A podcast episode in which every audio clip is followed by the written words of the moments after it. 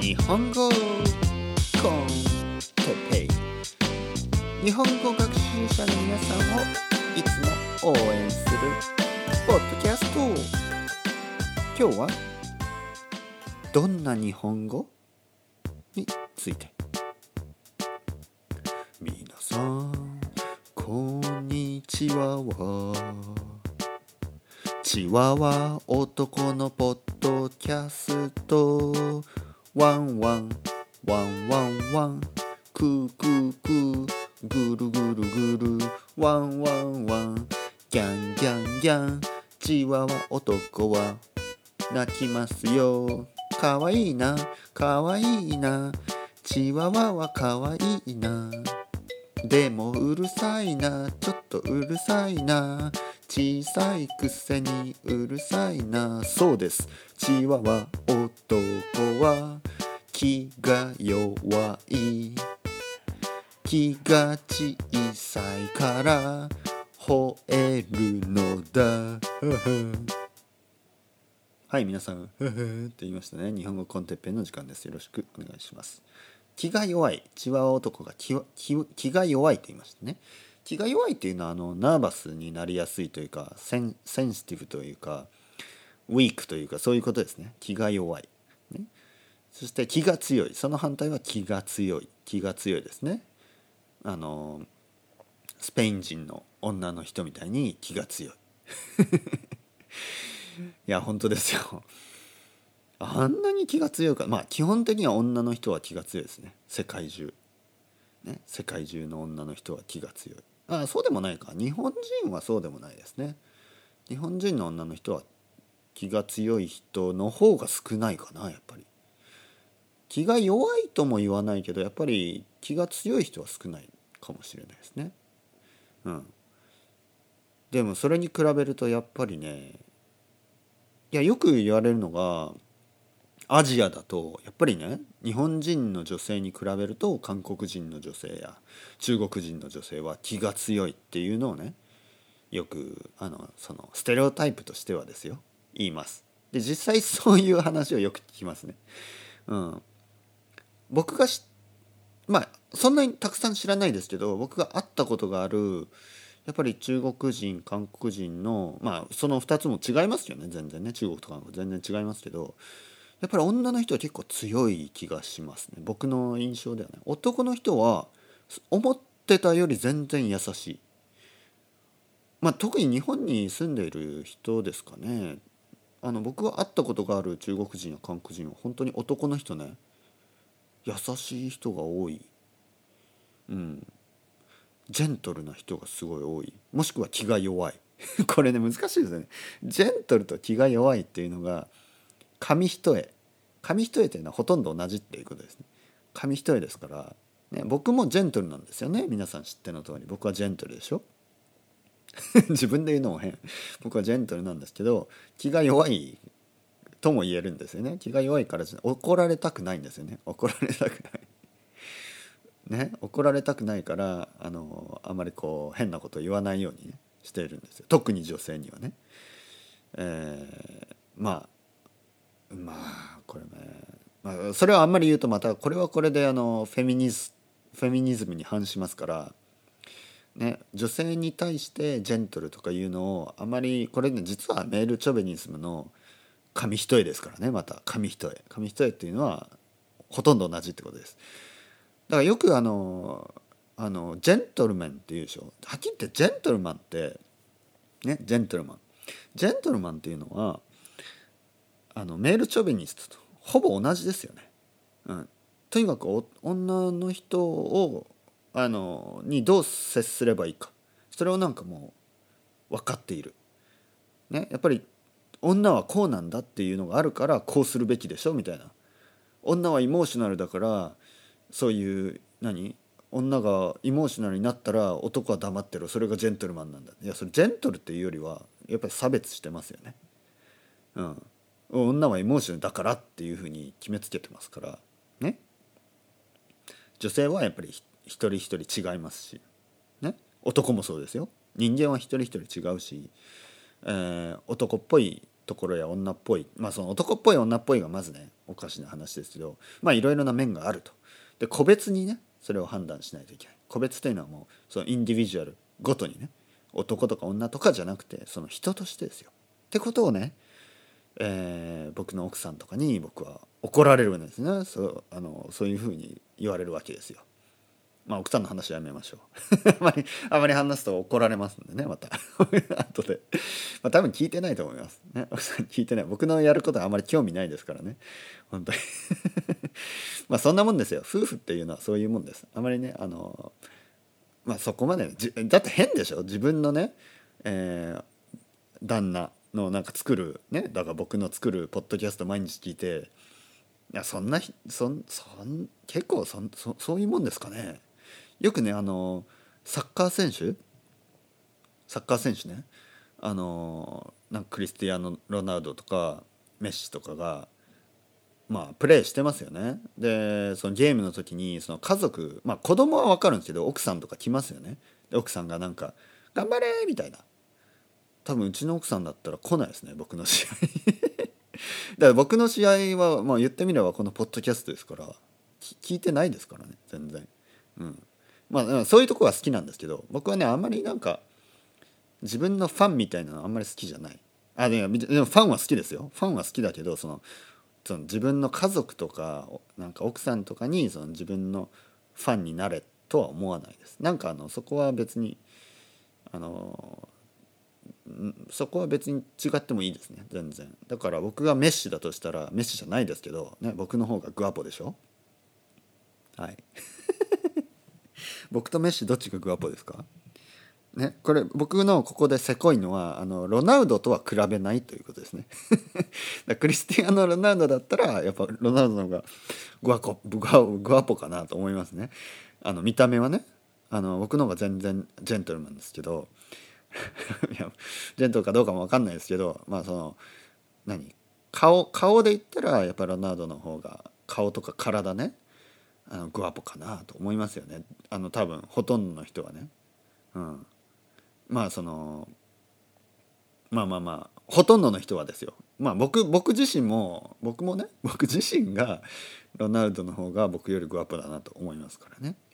だけどメッシだったらちょっとメッシがねサッカー選手じゃなくてアルゼンチンでカマレロしてると考えてくださいね。アルゼンチンのバリオのねアルゼンチンのある小さい町のバリオのあのバルのカマレロこれ今全部スペイン語で言いましたけど分かりますよね大体。分かんないですか？アルゼンチンのあるねその町のバリオ。バリオっていうのはネイバーフットのことですね。バリオのあのバル。バルはバーですね。バーというかあのまあ喫茶店みたいな感じですよ。カフェみたいな感じ。バルでカマレロ。カマレロっていうのはウェイターですね。カマレロをしてて、まあ、ウェイターでもいいですよ。かっこいいウェイターいっぱいいるから。ね。でもメッシね。でメッシがなんかあの普通にねあのなんかパジャマみたいな格好してもう本当に何？適当な格好してね。あのちょっと太って。なんかサッカーしてなかったら絶対太ってますよメッシは。うん、なんかその決めつけもあれだけど絶対太ってます。アルゼンチン人であのサッカーしなかったら太ります。おかしな話。男でね。でまあとにかくででそれと僕と比べてくださいよ。したらいいいい勝負しますよ。本当に。もう何の話してるんですか？はい。えー、と 次。トピックね。今日のトピック何でしたっけ？えー、あどんな日本語かね。はい。話したいと思います。よろしくお願いします。もうほとんど時間ない。あの前回ペラペラ日本人じゃないペラペラ外国人の話をしましたね。で彼女はラジオをたくさん聞いてるからペラペラになった。で僕はね彼女が聞いているあの、ラジオっていうのはねネイティブ向け日本人向けですけどすごいいいチョイスだと思います。伊集院光。で伊集院光っていう人はねあの、まあ、はっきり言って僕と同じですよ。基本的には。あの日本語のタイプとしてね日本語のタイプとしては僕と同じです、えー、割となんかまあカジュアルだけど、えー、丁寧。ねこれが大事です。僕の日本語はカジュアルだけど丁寧なんですよね。ですとかますとか絶対使ってますからね。丁寧だよとかじゃなくて丁寧ですよねっていうね。こういう。あとねこのフレンドリーなねをよく使う。伊集院光もそうだよねとか言いますよねよくね。うん、だからこのあの言葉遣い言葉遣い言葉の使い方があのちょうどいいと思うんですよね。あの皆さんに真似をしてほしい日本語。まあピーター・バラカンさんも悪くないんですけどピーター・バラカンの日本語はでもちょっともうおじいちゃんですからねでまあ失礼ですけど本当の話なんで、まあ、もうピーター・バラカンさんはおじいちゃんですよね言ってみれば、まあ、おじいちゃんみたいな顔してるっていうのもあるんですけどね若い時から。でもちょっともう年が年なんで結構年がまあ皆さんがねもし同じぐらいのピーター・バラカンさんと同じぐらいの年だったらいいと思いますけど若い人が真似をするにはちょっと日本語もちょっとなんかおじいちゃんっぽいかな？声のトーンとかね。えーでもあのそうですねどういう日本語を聞くかこれは本当に大事です。で以前どこかであのテラスハウスの話をしましたね。海外であのネットフリックスで見れるあの世界中ねどこからでもネットフリックスがあれば見れるっていうことで結構あのたくさんの人がテラスハウスをみんな見て日本語を勉強しているという話を聞きました悪くないんですけどあの前も言ったようにやっぱり若者言葉ですねテラスハウスのキャラクターは若い人が多いし若い人の中でも特に若者言葉を使うようなタイプの若い人なんですよね。あの僕の知っている若い日本人僕のね友達23歳今ね僕より全然年下だけど彼はあのまあ丁寧な話し方僕みたいな話し方をするんですけどやっぱりテラスハウスのあのキャラクターたちはもう少しなんかなんか あんまりアカデミックな人がいないかな。アカデミックっていうのはそのあ大学に行ってるとか行ってないとかじゃないんですけど話し方のタイプとしてね。なんかちょっとサーファーっぽいっていうかもっともっと自由な感じ。なんか文法が結構むちゃくちゃ。で文法はどうでもいいと言いながらも文法、ね、僕はいつも文法はね大事じゃないって言ってるけど文法が壊れすぎてるのは、ね、ブロークンすぎる話し方、ね、グラマティカリーコレクトだけどちょっとブロークンな話し方だとまあ皆さんにとっては良くないかなと思いますね。うん、やっぱりどのどんな人の日本語を真似をするかどんな人の日本語を真似ですよ本当に。イミテイトね本当に。ラーンっていうのはね、まあ、結局はイミテイトのことなんです。ね。コピーペーストです。